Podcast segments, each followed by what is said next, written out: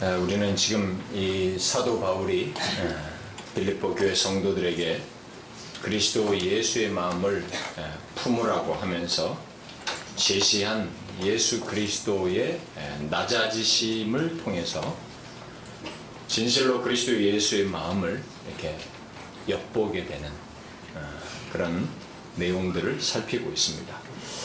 여기 빌립보서 2장 5절 이하의 내용 중에서 어, 특별히 6절부터 8절의 내용은 어, 낮아지신 그리스도 예수의 마음을 엿보게 하는 일종의 거룩한 땅 앞에 우리를 서게 하는 그런 내용들입니다.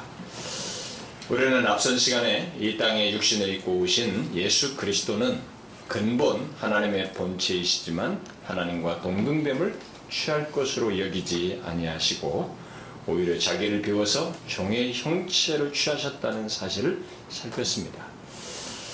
그 내용들 중 어떤 것 하나 그것들의 실체를 헤아려 아는 것이 어렵고 심히 부족하지만 우리들은 그 문구들에 익숙해서 마치 이 땅에 육신을 입고 오신 분에 대해서 다 아는 것처럼 생각하고 그 수준에서 주님께 대한 신앙을 드러내는 것이 오늘날 많은 사람들이 보이는 모습입니다. 제가 가만히 보니 아, 우리들의 이 예배 장소가 아, 뭐 바뀌어서 집중의 어려움도 어, 그동안 뭐 있어 왔었습니다만은 아, 그렇지만 이 귀한 내용을 어, 듣고 어, 봤는데 뭐 어려움이 그런 환경적인 것 때문에 있는지 또그 내용이 어렵고 어렵다고 여겨졌는지 뭐 어쨌든 우리들 중에 이 빌립보서 2장의 이 말씀을 상대적으로 못 듣는 그런 모습을 제가 좀 그동안 봐왔는데요. 아, 제가 처음 배경 설명을 할 때는 아, 또 우리가 이전에 우리 우리 교회 본당에서 들어서 그런지 모르지만 처음 배경을 설명할 때와 2장 5절 말씀 그리스도 예수의 마음을 품으라는 이 말씀을 말할 때는 그래도 어, 잘 들었어요 사람들이요. 거기에는 윤리적인 성격이 선명하고 어, 그래서 잘 들었어요. 그런데 정작 그리스도 예수의 마음을 엿보게 하는 이 6절의 내용을 6절 이하의 내용을 살필 때부터 아, 그 총신대 예배당에서 예배 드릴 때부터 못 듣는 사람들이 제법 생겼어요. 음.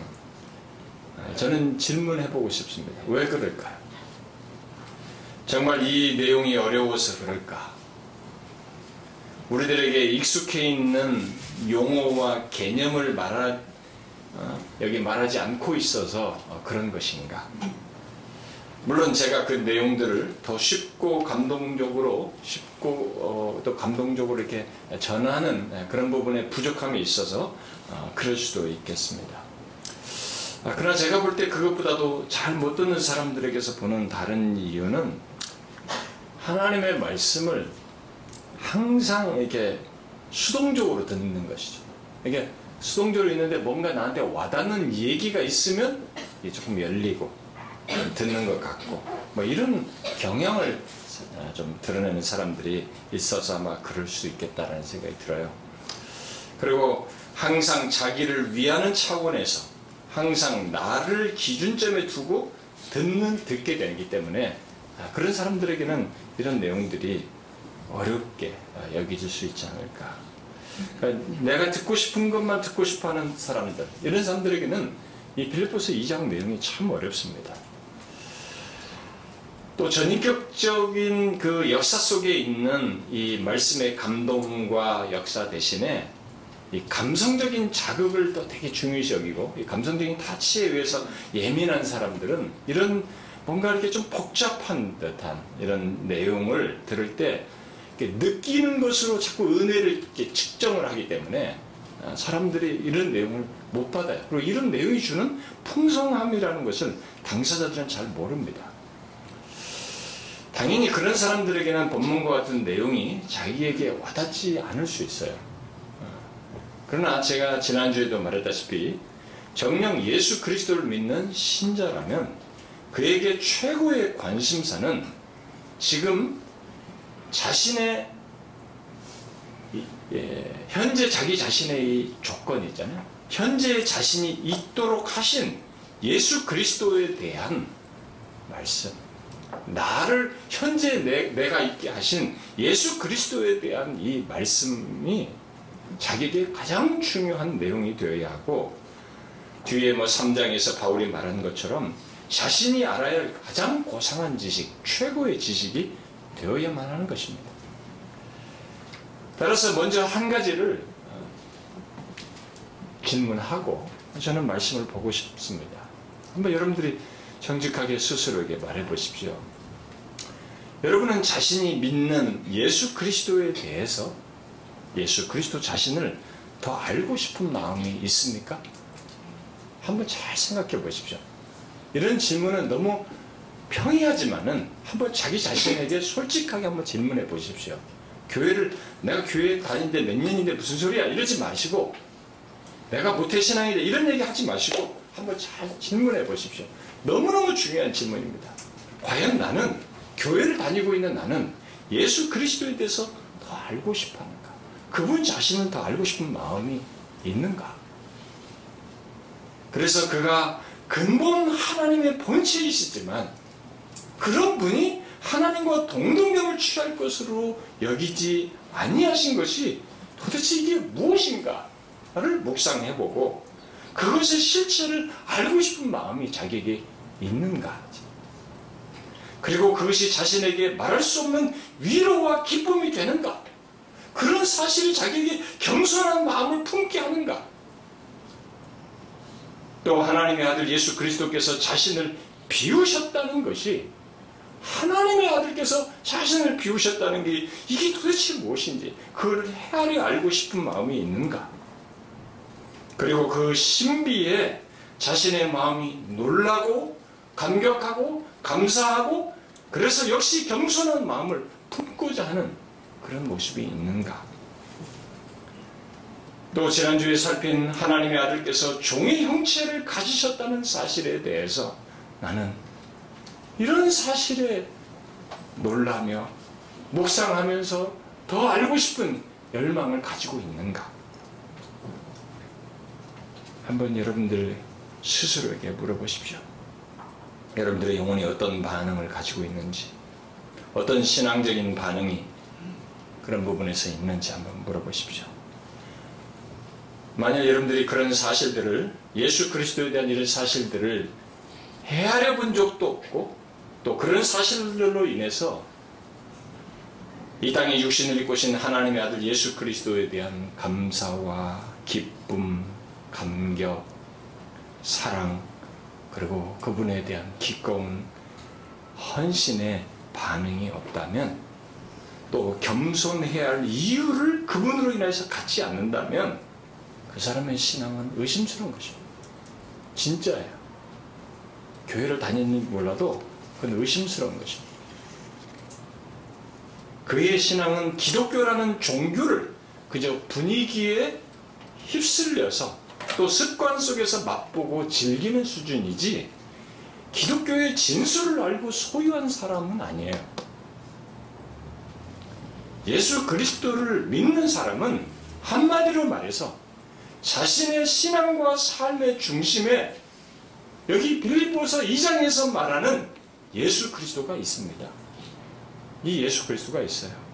그래서 누가 자기에게 신앙의 이유를 묻는다면 또 자신이 이 땅에 살면서 왜 내가 이 여러 가지 힘든 조건에서도 위로와 힘을 얻는지 또 기쁨과 감사가 있는지를 묻는다면 왜 당신은 이런 조건에서도 이렇게 겸손하려고 하느냐라고 묻는다면 그러면서 다른 사람을 섬기고 그리스도의 교회를 헌신하는지를 묻는다면 그리고 무엇보다도 자신의 현재를 당신의 현재를 무엇으로 설명할 수 있습니까? 라고 물을 때 그 질문에 대해서 다른 어떤 것보다도 거기에 대답이 예수 그리스도가 아니면 우리는 잘못 짚은 겁니다. 기독교에 들어왔지만 기독교가 아닌 것을 믿고 있는 것이죠. 그건 예수 그리스도를 믿는 신자가 아닙니다. 여러분은 지금 그러하고 있습니까? 만일 교회를 다니면서도 자기의 자기가 기준인 사람들, 자기 자신을 항상 기준점에 두고 살고 그런 걸 원하고 기대하는 사람은 이런 질문에 대해서 예수 그리스도라고 정직하게 대답을 못합니다. 못하게 돼 있어요. 그에게 있어서는 예수 그리스도조차도 결국 나를 위한 부가물이죠. 그저 나를 위로하는 위로제죠. 도구예요. 응? 사용물인 것입니다. 외적으로는 모두 예수 그리스도를 이야기한다는 면에서 비슷해 보일 수 있습니다만 그 둘 사이는 하늘과 땅 차이예요. 여러분 기독교는 그 중심에 예수 그리스도가 있습니다. 바로 오늘 본문의 내용이 있습니다. 그러므로 이 내용이 자신의 신앙과 삶의 중심에 있지 않으면 그는 기독교를 소유한 것이 아닙니다. 그건 너무 분명해요. 혹시 이제 신앙, 신앙생활을 시작하여서 또 영적으로 어려서 아직 이 내용이 어렵게 여겨지는 분이 있을지 모르겠어요. 그렇다면 어렵다고 피하거나 수동적으로 있을 것이 아니라 더욱 적극적으로 알고자 해야 됩니다. 다른 건 몰라도 이 그리스도, 우리의 구원에 나의 정체성을 설명하는 그리스도에 관한 이 메시지들, 내용들을 기독교의 중심부에 있는 이 내용을 더 알고자 해야 돼요.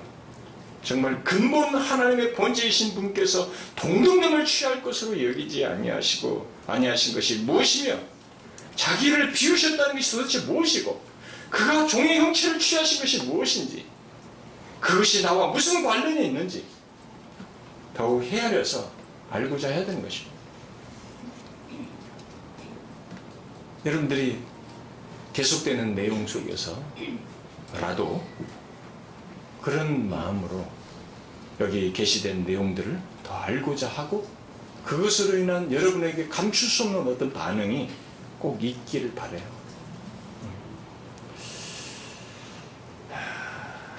그 그런 그러길 바라면서 제가 지난주에 말씀에 이어서 오늘도 이 기독 그리스도에 대한 중대한 너무나 에키세와 같은 이 귀한 내용을 어, 연결해서 어, 살피려고 하는데요. 여러분 제가 지난주에 하나님의 아들께서 자신을 비워 종의 형체를 취하신 것에 대해서 우리가 살폈습니다. 그 내용은 하나님의 아들께서 자신을 비워 종의 실제 속성을 취하심으로써 그에게 엄청난 신분의 변화가 생긴 것이었는데 하나님 자신이 그걸 기꺼이 원하셨다. 우리를 위해서 원하셨다. 라고 했습니다. 그가 취하신 종의 실제 속성이 무엇이라고 얘기했습니까? 당시 1 차적으로는 1세기 당시의 노예들이 기본권을 상실했던 것처럼 하나님으로서의 권리를 포기하심으로써 율법 아래 순종하시며 자신에게 맡겨진 모든 일을 짊어진 종이 되어서 그 임무를 수행하신 것 그런 모습이었다고 했고 그에 덧붙여서 이사에서 예언된 여호와의 종이 가진 그 종의 속성을 또한 가지고 있다고 그랬죠. 바로 자원하는 종이 종인데 자발적으로 자신에게 맡겨진 임무를 수행하는 특성을 그가 또한 지녀셨다라고 했습니다. 그렇게 하나님의 아들께서 자신을 비워 종의 속성을 가지시고 기꺼이 우리를 섬기시기를 원하셨다는 것을 바울이 소개하면서 이러신 예수 그리스도의 마음을 품으라 라고 했습니다. 이제 계속되는 내용, 계속된, 계속해서 하나님의 아들께서 자신을 비우신 것 속에 포함된 또 다른 내용들을 우리가 살펴보도록 하겠습니다. 아, 무엇입니까? 오늘 우리가 살피려고 하는 것은 7절 하반절과 8절 상반절입니다. 사람들과 같이 되셨고 사람의 모양으로 나타나신 것입니다. 여러분은 하나님 아들께서 자신을 비우신 것 속에 사람들과 같이 되시고 사람의 모양으로 나타나셨다는 것에 대해서 생각해 보셨습니까? 익숙하죠? 사람들과 같이 되셨고 사람의 모양으로 나타나셨다. 문장과 표현은 아주 익숙하지 않습니까, 여러분? 근데 여러분은 하나님의 아들께서 이렇게 하셨다는 거, 자기를 비운 것으로, 비워서 하신 것 속에 바로 이런 내용을 담고 있었다는 것에 대해서 비우심과 관련된 이 내용을 여러분이 멈추어서 생각해 본 적이 있습니까? 당연히 사람의 모양으로 오시지 뭐 달리 생각할 게 뭐가 있습니까? 그렇게 생각하십니까? 그렇다면 이 말씀을 말하고 있는 것을 바울이 지금 이런 표현을 여기서 그리스도의 마음을 품으라고 하면서 이 말을 하고 있는 것을 이해를 못하고 있는 것입니다. 아니 뻔한 얘기를 왜 여기다 합니까? 이건 어마어마한 내용을 담고 있어서 얘기하는 것입니다.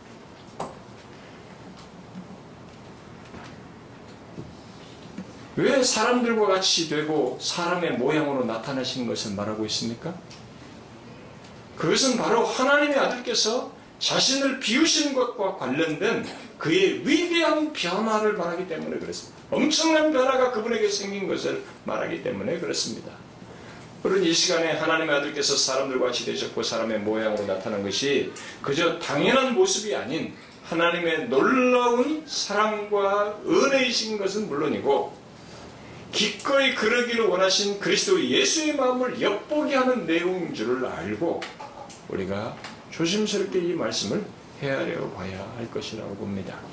자, 그러면 여기 사람들과 같이 되셨고 사람의 모양으로 나타나셨다는 것은 무엇을 말할까요? 물론 이것은 하나님의 아들께서 인성을 취한 우리 인간처럼 인성을 취하신 것을 말하는 것입니다. 그러나 우리가 생각할 사실은 그것이 하나님의 아들께서 하나님의 아들께 얼마나 엄청난 일인가 하는 것이에요. 이 일이. 우리 수준에서 인간의 수준, 인성을 취한 우리 수준에서 생각하면 뭐 이건 별거 아닌 표현이지만 하나님의 아들에게 연관돼서 볼 때는 그에게 엄청난 변화가 있다는 것을 우리에게 말해주고 있습니다. 오늘 말씀을 이렇게 문자적으로 번역하면 사람들의 모양으로 되셨고 예, 사람들과 같이 됐다고 그러네. 같이 되심 이렇게 번역해도 됩니다. 근데 문자적으로 번역하면 사람들의 모양으로 되셨고 사람들의 외관으로 나타나셨다. 이게 문자적으로 번역한 얘기예요. 자 먼저 사람들의 모양으로 되셨다라는 이 말은 하나님 아들께서 요한복음 1장 14절에서 말씀이 육신이 되셨다고 한 것처럼 인성을 마침내 취하시, 취하시게 될 것을 말하는데 여기 모양으로 되셨다라고 말하는 것은 육신을 취하셨지만 이분이 우리들과 유사한 면이 있지만 다른 면이 있어서 이게 모양으로 취하셨, 모양으로 되셨다라고 지금 표현을 하는 것입니다. 뒤에 외관으로 그것도 같은 맥락입니다. 그러므로 하나님과 같은 양식으로 존재하시던 분께서 이제 인간들과 같이 되기로 하셨다는 것을 말하는 이 표현입니다. 그래서 여기 일단 모양, 우리말 번역대로 하면 같이 되심이라는 말은 실제적인 닮음을 뜻하는 것입니다. 실제적인 닮음이에요. 그러니까 하나님과 같은 양식으로 계시다가 계시던 분이 이제 우리들처럼 인간들과 같이 되기로 하신 것이죠. 근데 잘 보면 바울은 바로 앞에서 종의 형체, 앞에 본체라는 말과 같은 말을 하죠. 종의 형체, 그 종의 본체를 취하셨다라고 그렇게 말을 썼는데 여기 사람과 관련했을 때는 사람의 본체라는 말을 쓰질 않아요. 사람의 본체를 본체가 되었다라고 말하지 않고 사람과 같이 되신 또는 사람의 모양으로 되셨다 이렇게 표현을 하고 있습니다. 왜 그런지 아세요? 그것은 사람들의 본체 이렇게 하면은 본질적인 사람의 본질적인 속성을 취하셨다는 말이 되거든요. 그러니까 사람의 본질적인 속성을 취하셨다고 할 수가 없다는 것이에요. 단지 실제적인 닮음을 취하신 것이라는 거죠. 그러면 우리는 질문할 수 있겠죠. 사람들의 본체, 사람 본질, 사람의 본질적인 속성이 아닌 사람의 모양 또는 실제적인 닮음을 취하셨다는 것은 무엇을 말할까? 일단 하나님의 아들께서 취하신 인성이 여기 모양 또는 가치 대심으로 말했다고 해서 기독교 역사에서 1세기 이후에 영지주의자들이라는 사람들이 야 어떻게 신이 하나님이 이런 하찮은 몸을 입냐? 그것은 아니다. 그냥 환영이다 환영. 그런 것처럼 이게 한 것이 실제가 아니다. 라고 하면서 그런 주장을 했어요. 그건 아니에요 지금. 여기서 그 말이 모양이라는 단어를 썼다고 해서 그걸로 그런 식으로 마치 환영으로서 신이 육체를 입은 어떤 환영으로서 나타났다고 말하는 것은 아닙니다. 또 그분이 불완전한 인성을 취하셨다는 그런 말도 아니에요. 바울이 하나님의 아들께서 자신을 비워 인성을 취하신 것을 사람의 모양으로 되신 것, 우리 번역으로는 사람들과 같이 되셨다고 한 것은 앞에서 말한 대로 사람들과 같은 곧 유사함이 있으면서도 다른 점이 있기 때문에 그렇습니다. 일단 그가 취한 인성, 곧 사람과 사람들과 같이 되심은 아담이 타락하기 전에 가졌던 상태가 아니에요. 아담이 타락하기 전에 가졌던 그 상, 그 가졌던 그 상태의 인성이 아닙니다. 또 부활 승천하여서 지금 영화롭게 된 상태의 그런 인성도 아닙니다. 또 나중에 영광 중에 재림하실 때 그 나타내실 그런 인성도 아닙니다. 그럼 어떤 인성입니까? 놀랍게도 타락한 상태의 인간들이 가진 인성, 곧 죄의 결과로 연약해진 상태의 인성을 취하시는 거예요. 그걸 지금 설명하는 것입니다. 그러니까 아담의 타락으로 연약해진 지금의 우리들과 같은 인성을 취하신 것입니다. 그 사실을 히브리서 기자는 히브리서 2장에서 그리스도께서 신실한 제사장이 되어 백성의 죄를 속량하기 위하여 그가 범사의 형제들과 같이 되셨다. 우리들과 같이 되신 거죠. 이렇게 그리스도께서 타락하기 전에 아담과 같은 조건의 인성이 아닌 타락하여 죄의 결과를 짊어지고 있는 우리들과 같이 연약해진 상태의 모양을 그런 모습을 인성을 취하신 것에 대해서 이제 어떤 신학자들이 좀 설명을 하는데 예를 들어서 바빙카 같은 사람이 이렇게 설명을 했어요. 아담은 성인으로 창조되었고 낙원이 그의 거주지였으며 고통과 죽음에 종속되지 않았다. 그러나 그리스도는 성령으로 마리아에게 잉태되고 그러니까 처음부터 출산 과정부터 시작한 거죠. 그래서 우리, 정말로 우리의 모양, 사람의 모양으로 나타났습 거죠. 잉태되고 힘없는 어린아이로 태어났다. 아담은 성인으로 됐잖아요. 다른 거죠. 그는 낙원에 놓여지지 않았고 악한 자 가운데 놓인 세상에 왔다. 그는 사방의 유혹에 노출되었고 고통과 죽음을 맛보는 본성을 지녔다. 그의 인성은 타락전 아담의 인성이 아니었으나 하나님은 자신의 아들을 로마서 8장 3절 말씀대로 죄 있는 육신의 모양으로 즉 죄의 육신과 형태와 모, 모양의 모습에 있어서 동일한 그런 육체로 보내셨다. 그러나 바울은 그리스도께서 그렇게 사람들의 모양으로 어, 되었다. 또 사람들과 같이 되셨다는 이 표현을 통해서 뭔가 그분에게 겉으로 나타나지 않은 본성의 여지가 있다는 것을 우리에게 시사하고 있는 것입니다. 같이 되심 이렇게 말함으로써 그러니까 그러니까 사람 완전히 사람과 그것이 아닌 사람은 모양은 있지만 뭔가 다른 여지가 있다는 것을 거기서 시사해 주는 것이죠. 그것은 그가 사람들과 같으셨음에도 불구하고 뭐예요? 다른 사람들과 구별되는 것이 있었다는 거죠. 그것이 무엇입니까? 그가 비록 인성을 취하셨지만 그의 본질적인 속성에 있어서 여전히 하나님의 본체로 계셨고 그래서 그가 가진 인성은 그의 신성과 인격적으로 연합된 인성이었다는 것을 말해주는 것입니다. 그것뿐만이 아닙니다. 비록 그가 아담의 타락으로 그 이후의 모든 인간들이 죄의 결과로 연약해진 상태의 인성을 가졌듯이 똑같이 죄의 결과로 연약해진 인성을 가지셨지만 그의 인성 자체는 죄가 없으셨다. 죄가 없으셨다는 면에서 달랐던 것입니다. 그것을 그의 출생 때부터 성령으로 잉태됨으로써 나타내셨고 그렇게 가지셨고 따라서 우리는 로마서 8장 3절에서 하나님께서 자기 아들을 죄 있는 육신의 모양으로 보냈다라는 이 말을 오해하면 안 됩니다. 그 말은 그가 죄가 있는 육신을 입으셨다는 말이 아니고 오늘 본문 말씀대로 사람의 모양으로 되었다. 또는 사람들과 같이 되셨다는 것을 말하는 것입니다. 그러니까 아담의 타락 이래로 죄의 결과를 짊어지는 인성과 형태와 모습에 있어서 동일한 인성을 취하셨다는 것을 말하는 것입니다. 단지 그런 인성을 성령으로 잉태되어 취하심으로써 죄 없는 조건의 인성을 가지고 죄를 계속 짓지 않고 어, 사셨던 것입니다. 그 사실을 히브리서 기자는 사장에서 이렇게 말하죠. 모든 일에 우리와 똑같이 시험을 받으신 이로되 죄는 없으시니라.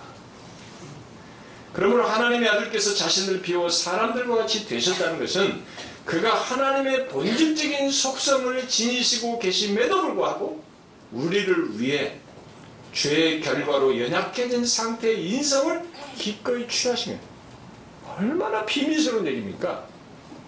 여러분들이 많이 묵상해 보셔야 됩니다. 이런 것을 묵상해 보셔야 돼요. 하나님의 본체예요. 하나님 자신이에요. 그분을 자신의 하나님의 본체로 지니고 계셔요. 그런데 그 조건에서 우리를 위해 죄의 결과로 그 연약해진 상태의 인성을 동시에 취하시는 겁니다. 기꺼이. 이 비밀이 어디 있습니까? 우리의 구원주를 막연하게 생각하면 안 로man틱하게 생각하면 안 됩니다. 굉장한 신비입니다. 이 세상 무슨 만물의 유일한 중보자 하나님 한 분 그분만이 인성과 신성, 양성을 지니시는 유일한 존재로 이렇게 해서 취하시는 겁니다. 우리의 구원을 위해서. 그런데 그런 조건을 지니는 것이 이게 쉬운 게 아니에요. 여러분 돈 있는 사람이 돈 없는 채 하는 것도 힘듭니다. 여러분. 권력 있는 자가 권력 없는 채 하는 것도 힘들어요. 근데 하나님의 본체이신데 죄의 결과로 연약해진 상태의 인성을 취하십니다. 그런데 바울은 그리스도께서 자신을 비워 사람들과 같이 되신 것을 넘어 실제로 뭐라 그래요? 8절에 사람의 모양으로 나타나셨다. 그렇게 취하셔서 실제로 사람의 모양으로 나타나셨다라고 말합니다. 여기 사람의 모양으로 나타나셨다는 것을 좀 더 와닿는 번역을 하면 앞에 말한 것처럼 사람의 외관으로 나타나셨다. 이 말입니다. 아, 여기 모양 또는 외관은 그리스도의 외적인 모습, 예, 드러난 외적인 모습과 관련해서 말하고 있는 것입니다. 아, 따라서 이 앞에 같이 되심 어, 또는 사람의 사람들과 같이 되심 또 사람의 모양이라는 말은 사람들과 실제적으로 닮았다는 것을 말하는 것에 반해서 여기 모양 또는 외관은 닮은 것을 사람들이 이렇게 보고 느끼는 것과 관련해서 말하는 것이에요. 근본 하나님의 본체이신 분을 사람들이 외관을 보고 사람이라고 의식하고 느낄 수 있는 그런 모습을 외관은 그가 지니고 나타나셨다라는 것입니다. 실제로 사람들은 그의 외관을 보고 그가 자신들과 똑같다고 생각했어요. 저는 여러분들이 이 말씀을 어떻게 이해하고 받아들인지 궁금합니다. 여러분 바울은 근본 하나님의 본체이신 분, 곧 하나님의 아들께서 자신을 비워 실제로 사람들과 같이 되시고 사람의 외관으로 나타나셨다라고 지금 말을 해요. 우리는 이 말이 너무 평범한 말로 들려지고 이렇게 읽혀지기, 읽혀지기 때문에 아니 문장상으로 보면 별거 아닌 단순한 문장 아닙니까? 그런데 바울은 이 말을 할 때 그의 마음은 바울이 편지상에서 이 말을 할 때의 정서는 분명히 우리가 눈으로 읽을 때 느끼는 정도의 그런 평이함이 아니었을 거라 분명히 확신합니다. 왜냐하면 바울이 실제로 이와 동일한 내용을 말했을 때 디모데서에서 그리스도께서 이 땅에 오신 것을 말할 때 감탄사를 연말했어요. 디모데서 이렇게 말했잖아요. 미쁘다. 모든 사람이 받을 만한 이 말이요. 그리스도 예수께서 죄인을 구원하시려고 세상에 임하셨도다. 하나님이 세상에 임하셨다는 이 사실이 이 사람은 너무 놀라웠습니다. 그 편지 쓰는 중간에 그랬으면 미쁘다. 모든 사람이 받을 만한 이 말이요. 이렇게 말한 것입니다. 그렇기 때문에 지금 오늘 우리 살피고 있는 이 본문은 이 사람이 그냥 쓴 문장이 아니에요. 굉장한 정서가 묻어 있어요. 너무 신비스러운 일이 벌어진 것입니다. 하나님이 사람의 외관을 가지고 나타나신 이것이 얼마나 경이로운 일인지를 진술하고 있는 것입니다. 일단 이 사실은 구약 시대와만 비교해봐도 너무나 경이로운 일이에요. 구약 시대의 인간은 하나님을 가까이 할 수 없었습니다. 보는 자는 죽는다고 그랬어요. 그런데 그 조건을 하나님께서 자신을 비워 종의 형체를 취하시고 사람들과 같이 되시고 사람의 모양으로 나타나심으로써 깨뜨리셔요. 깨뜨리시고 신이 우리에게 다가오신 거죠. 사람들과 같이 되시지 않으시면 우리들이 그를 가까이에서 내면할 수가 없고 또 제사장이 되어서 우리의 죄를 속량할 수가 없기 때문에 하나님의 아들께서 자신을 비워서 기꺼이 우리와 같은 몸을 입는 것입니다. 그리고 사람의 외관으로 나타나신 거죠. 이것은 세상 역사 속에서 또 우리들의 구원 역사 속에서 가장 놀랍고 신비스러운 사건이에요.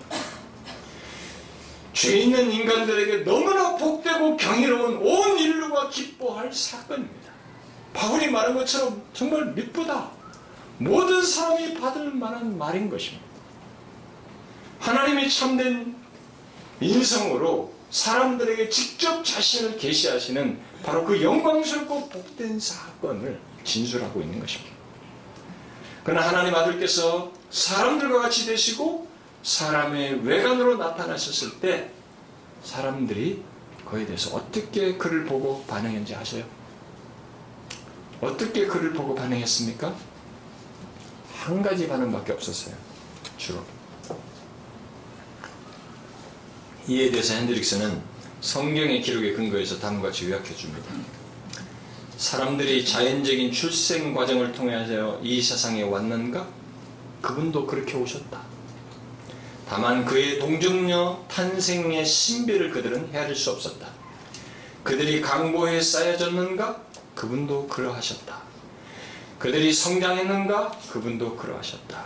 그들이 형제와 자녀가 있었는가? 그분도 있으셨다. 그들이 기술을 배웠는가? 그분도 목수의 기술을 배우셨다. 그들이 때로 줄이고 목마르고 피곤하고 잠을 잤는가? 그분도 그러셨다. 그들이 때로 슬퍼하고 노했는가? 그분도 역시 그랬다. 그들이 때로 울었는가? 그분도 우셨다. 예컨대 혼인잔치에서 그들이 기뻐했는가? 그분도 역시 혼인잔치에 참여했다. 그들이 죽어야 했는가? 비록 그의 경우에는 죽음이 육신적이고 영원하며 자의적이며 대속적인 것이었으나 역시 그분도 죽으셨다. 그러므로 그의 전체 모양에서 그는 인간으로 인식되었다. 그는 그렇게 보였으며 인간의 모습을 가지셨다. 그의 옷 입는 방식이나 관습이나 생활 방식은 그 당시 사람들이 그, 그 사, 당시 사람들의 그것들과 같았다. 여러분 너무 평이하죠? 아니에요. 하나님이 이런 과정을 우리와 똑같이 하신 것이 그분으로서 너무 경이로운 일을 하시는 겁니다. 자신을 비우셔서 우리를 위하셔서 하신 놀라운 행적이에요. 그래서 사람들은 모두 하나님의 아들 예수 그리스도를 이런 모습 때문에 자신들과 같은 사람으로 알았고 사람으로 대했습니다. 그 같은 사실은 하나님의 아들께서 참으로 사람들과 같이 되셨다는 것을 잘 증거해 주는 내용입니다. 오늘 본 말씀대로 하나님의 아들께서 자신을 비워 사람들과 같이 되시고 사람의 어? 외관으로 나타나셨는지를 그것이 사실이었다는 것을 그렇게 당시 사람들이 증거해 줬어요. 거짓말이 아니었습니다. 영지주의자들처럼 환영이 아니었어요. 진짜였다는 것을 그렇게 증거했습니다. 그건 안타까운 것은 대부분의 사람들은 하나님의 아들이 취하신 그 사람의 외관밖에 못 봤어요. 그분이 근본 하나님의 본체이시다는 것, 곧 하나님 자신이시요 그가 신성을 지니시고 계시다는 것을 보지 못했습니다. 그가 강보에 쌓였지만 너무나 신비스럽게 하나님의 본체를 지니신 그분이라는 걸 못 봤습니다. 그가 기술을 배우고 있었지만 이게 사람들과 똑같은 기술을 배우는 외형이었지만 그 기술을 배우는 이 과정이 인성을 취하셔서 구원, 구원하기 위한 과정일 뿐이지 그분 자신 안에 신성이 있다는 것을 못 봤어요. 너무너무 신비스러운 이 사실을 그들은 못 봤습니다. 근본 하나님의 본체이시다는 것, 하나님 자신이시요 그에게 신성이 있으시다는 것을 사람들이 못 보았어요. 사람들과 같이 되시고 사람의 외관을 나타내신 그리스도께서 하신 말씀과 행위들이 계속적으로 그들에게 말했습니다. 자신들이 보고 지금 목격하고 있는 대면하고 있는 예수 그리스도 그분의 육신 안에 하나님이 감춰졌다는 것, 가리워진 신성이 있다는 것, 하나님의 본체가 있다는 것을 그분의 말과 행실을 통해서 계속 증거해 주었지만은 사람들은 그 하나님의 본체를 못 봤습니다. 오히려 그런 증거로 인해서 이분을 싫어했죠. 아니 우리하고 똑같은 껍데기가 똑같은데 왜 자꾸 자기가 신이라고 무슨 하나님의 아들이고 어쩌고 무슨 소리 하는 거예요 도대체.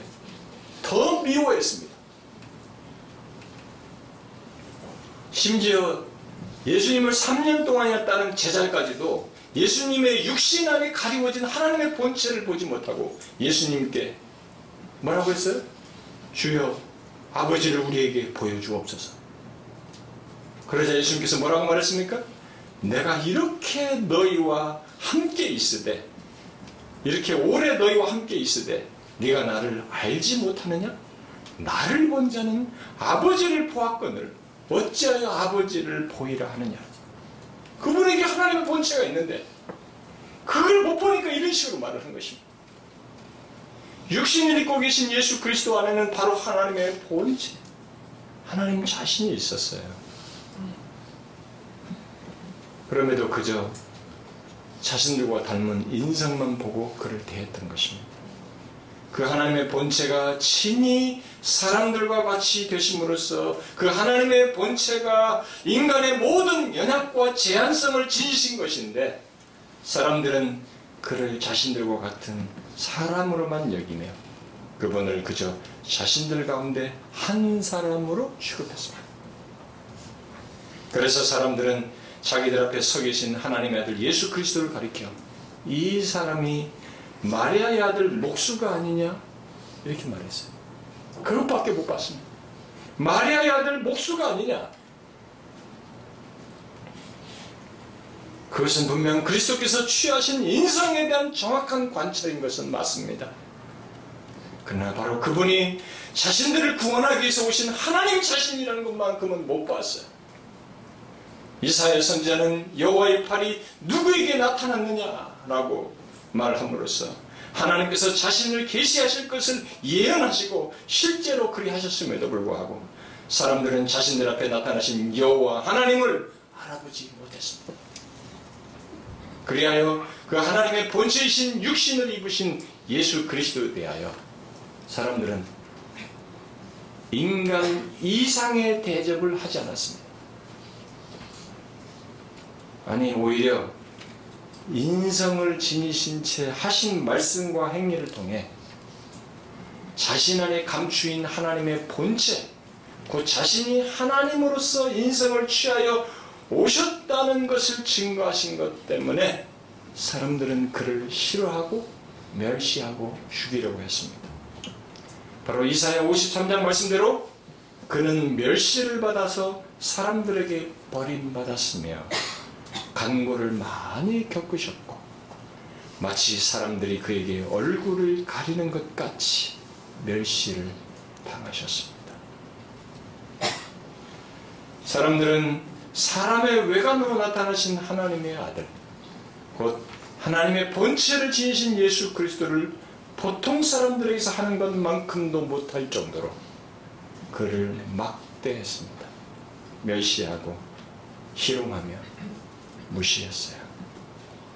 비록 사람의 외관을 가졌지만 그 안에 하나님의 본체를 지니시고 근본 하나님의 본체이신데도 불구하고 그분이 하나님 자신임에도 불구하고 사람들은 그의 얼굴에 침을 뱉으며 뺨을 때렸어요. 어마어마한 일을 한 것입니다. 자신들의 창조자요. 여기에 존재하는 이 세상에 존재하는 모든 인격체, 이 세상에 존재하는 다 인성, 인격체들은 하나하나를 창조하신 창조자예요. 근데 그가 인성을 취하셨다고 그에게 침을 뱉고 뺨을 때리면서 갖고 놀았어요. 그들이 보는 외관이 전부가 아닌데 우리처럼 외관을 가졌다고 그렇게 되었습니다. 그래서 사람의 외관이 아닌 사람을 압도할 어떤 외관을 가지고 올 수도 있었습니다. 그게 인간의 모양새가 아니라 신에 걸맞는 어떤 특별한 모양새를 하든가 우리가 과학 공상 영화를 넘어서는 굉장히 압도된 모습으로 신다운 모습으로 올 수도 있었어요.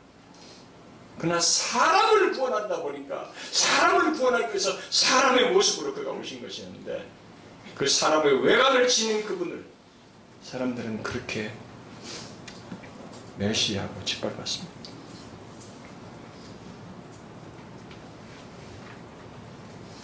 그런데 여러분 아십니까?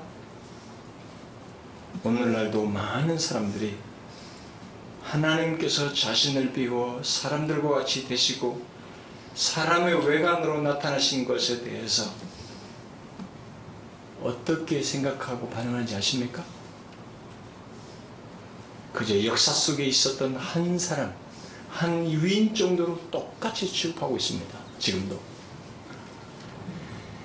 지금도 많은 사람들은 그가 근본 하나님의 본체이시다라고 말을 하면 그가 하나님이요 하나님의 아들이요 이 세상 위에서 우리를 구원할 구원주의 유일한 중보자라고 말을 하면 그에 대해서 비아냥거리고 적대합니다. 지금도 똑같이 그를 뺨을 치면서 희롱하는 것과 똑같은 행동을 하고 있습니다. 지금도 그분 안에 가려져 있던 하나님의 본체를 알지 못하고 여전히 그를 무시하면서 장난을 칩니다. 여러분은 어떻습니까? 근본 하나님의 본체이시지만 자신을 비워 사람들과 같이 드시고 사람의 외관으로 나타나신 예수 그리스도를 참 사람이시며 참 하나님이신 분을 알고 있습니까? 육신을 입고 오신 그분이 하나님이신 것을 알고 있느냐는 것입니다. 이 땅에 오신 팔레스틴 땅에 육신을 입으신 그분이 인성을 취하셨지만 우리를 구원하기 오신 하나님 자신이라는 것을 알고 있습니까? 그러면서 신성과 인성을 동시에 지닌 유일한 중보자이신 걸 알고 있습니까? 알고 있습니까? 만일 여러분들이 이것을 알고 있다면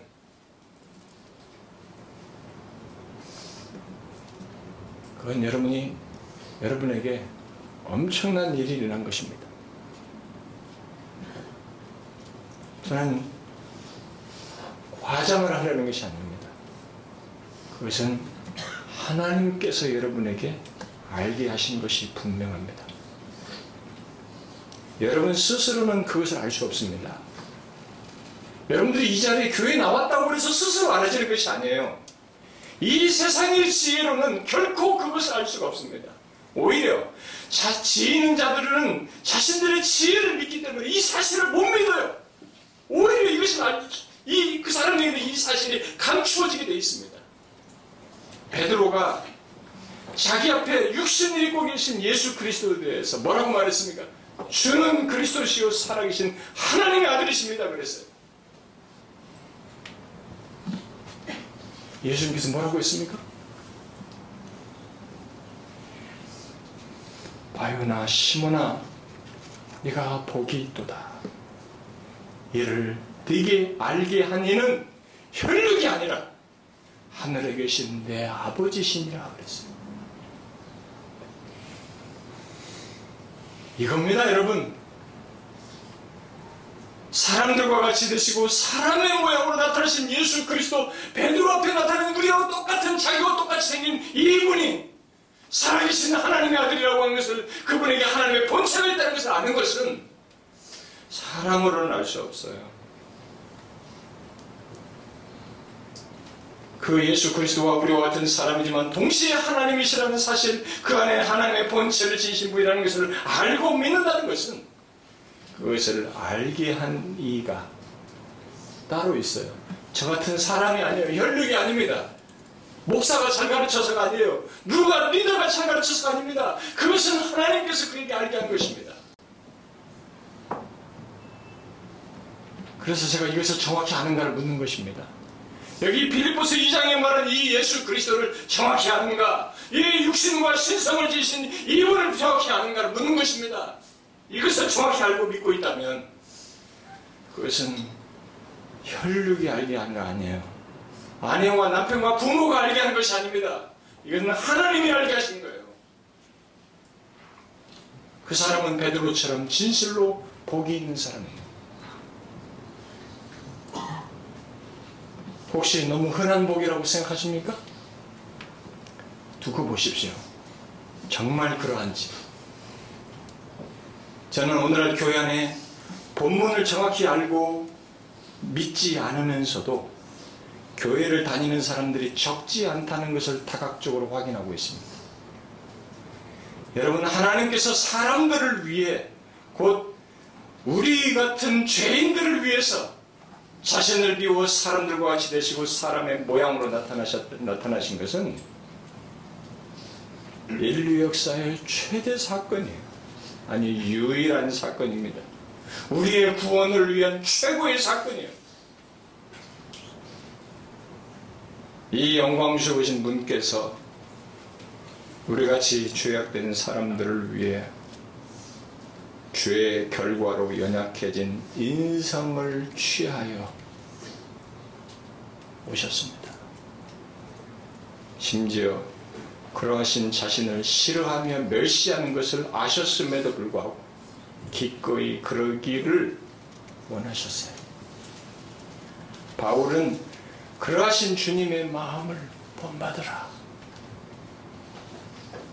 우리에게 말한 것입니다. 우리를 위해 영광의 주께서 우리와 같이 되신 그 주님을 주님의 마음을 본받으라. 품으라. 하나님의 본체이신 그리스도께서 우리를 위해 우리와 같이 되셔서 우리에게 다가오신 그분의 마음을 봐라. 이게 얼마나 어마어마한 성육신이에요. 특히 종의 속성을 취하셔서 우리에게 다가오신 그분의 마음을 품으라고 하는 것입니다. 그가 우리 같이 되셨다고 해서 우리처럼 죄를 범하거나 타협했다는 얘기가 아닙니다. 오직 사람을 구원하기 위해서 사람이 되어야 했고 그것을 기꺼워하셨던 것입니다. 우리가 품어야 할 마음은 바로 그것입니다. 맥클라우드는 빌립보 교회 성도들과 연관지어서 이렇게 말했어요. 빌립보 교회에서 문제를 유발하고 있었던 사람들은 헛된 영광에 사로잡혀 있었다. 그들은 자신의 이미지에 신경을 쓰고 좋은 인상을 주는데 연연하고 또 영향력 있는 사람으로 인정받는 일에 신경을 곤두세우고 있었다. 그러나 그와는 대조적으로 실제로 정말 대단하신 이분은 그리스도죠. 하나님의 아들이죠. 이분은 사람들이 자신을 전적으로 오해하고 평가절하였던 자리에 처하셨다. 사람들이 그를 보았을 때 그는 그저 평범한 사람으로만 보였을 뿐이다. 그런 외모에는 그의 외모에는 다른 사람들과 구별될 만한 것이 전혀 없었다. 휘강도 광채도 없었고 아마도 그를 특, 특별히 잘생기게 혹은 눈에 띄게 해준 것조차도 없었던 것이다. 그가 지나가실 때 그를 다시 보기 위해 고개를 돌리는 사람은 아무도 없었을 것이다. 그는 정말로 평범한 사람처럼 보였다. 우리를 구원하기 위해서 그렇게 그렇게 영광스러우신 분이 이 정도로 평범하게 다가오죠. 그 우리는 자꾸 돋보이려고 한단 말이에요. 내 이미지 관리하려고 이 빌보의 사람처럼 뭔가 나를 더 신경 쓰고 나를 더 높이려고 우리는 안달을 거꾸로 됐다는 거죠. 그래서 이 이러신 예수 그리스도 본받으라고 바울이 얘기하는 것이다.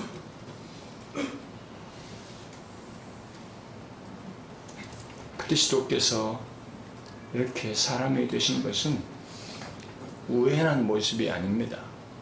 그것은 영광스러우신 하나님께서 우리를 위해 자신을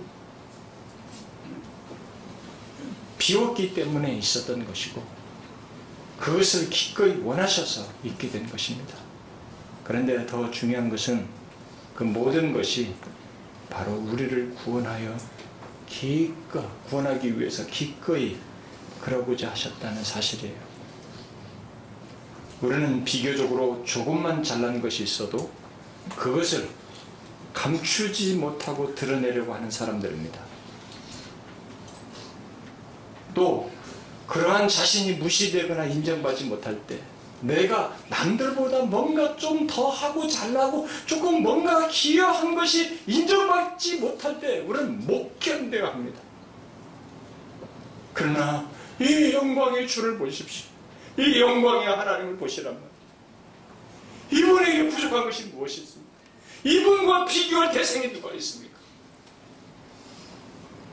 그런데 이분께서 인성을 취하시는 동안 내내토록 하나님의 본체를 취하셨음에도 불구하고 그것을 알지 못하고 인정하기는 그냥 오히려 그를 무시하고 짓밟고 멸시하는 우리들을 위해서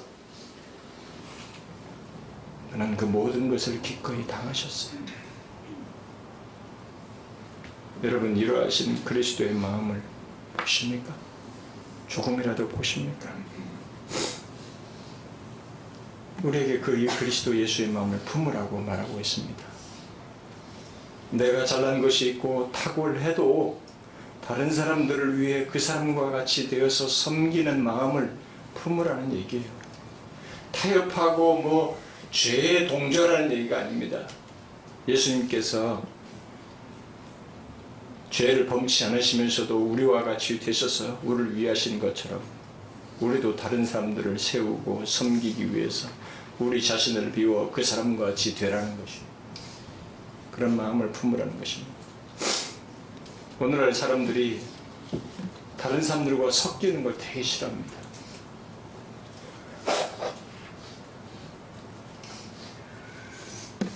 이 세상 풍조가 그렇지만 교회 와서도 그래요. 선을 그어요. 교회를 오래 다녀도 이렇게 선을 긋고 자기를 지키고 자기를 보호하고 자기 가치가 하락될까봐 자기 가치를 유지하려고 또 자기의 단점이 드러날까봐 또 다른 사람들이 나를 판단해서 어떻게 할까봐 또 입담거리가 되고 자기가 무시당할까봐 얼마나 사람들과 관계를 이렇게 선을 그으면서 섞이지 않으려고 애를 쓰는지 모릅니다. 그러나 여러분 여기 영광의 주를 보십시오. 그분과 내가 어떻게 섞일 수 있어요? 나 같은 죄악 덩어린 인간과 이완한 존재와 이 영광스러운 주가 어떻게 섞일 수 있습니까? 그가 어찌 나와 가까이 올 수 있습니까? 그런데 가까이 오셨어요. 우리와 섞이셨습니다. 우리의 발을 씻기셨다고요. 우리 같이 비참한 죄인들과 같이 계시기 위해서 그 영광스러운 차를 주유하시고 우리들과 같이 되셨습니다. 심지어 그의 근본을 모르고 무시하고 짓밟음에도 불구하고 우리를 공격하지 않고 묵묵히 참으면서 우리와 섞이셨어요. 교회를 다니면서도 특히 이런 예수 그리스도의 섬김을 받고도 우리에게 섞이셔서 영광스러운 주의 섬김을 받아서 구원을 얻게 되었음에도 불구하고 예수를 믿게 됐음에도 불구하고 우리는 다른 사람들을 가리고 섞이지 않는 선을 긋는 거기서 높낮이를 따지는 이런 어리석음을 돼. 그런 빌립보 교회 성도들에게 오늘 같은 우리들에게 이 얘기를 하는 이런 예수를 봐라. 이런 그리스도의 마음을 본받아라는 거지. 이런 그리스도의 마음을 품어라. 너희도 공동체 안에서 그런 섬김을 받았으니 영광스러운 주가 섞여서 너를 섬겼으니 너도 섞여라.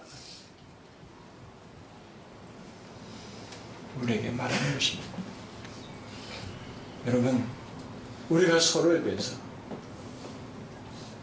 이런 주님의 마음을 품고 서로를 대하고 섬겨야 됩니다. 몇 년 살다가 할 건데 뭘 우리가 가르고 선을 긋고 섞이고 안 섞이고 옵니까? 세상도 아니고 하나님의 백성 공동체인데 이분을 보시란 말이죠. 하나님의 본체를 보란 말이죠. 이 영광스러운 주가 종의 형체를 취하시며 우리를 위하고 섬기신 걸 보란 말이죠. 이분의 마음을 품으라는 것입니다. 정령 예수 그리스도를 믿으십니까? 이 예수 그리스도를 아십니까? 그렇다면 이분의 마음을 품어야 될 것입니다. 기도합시다.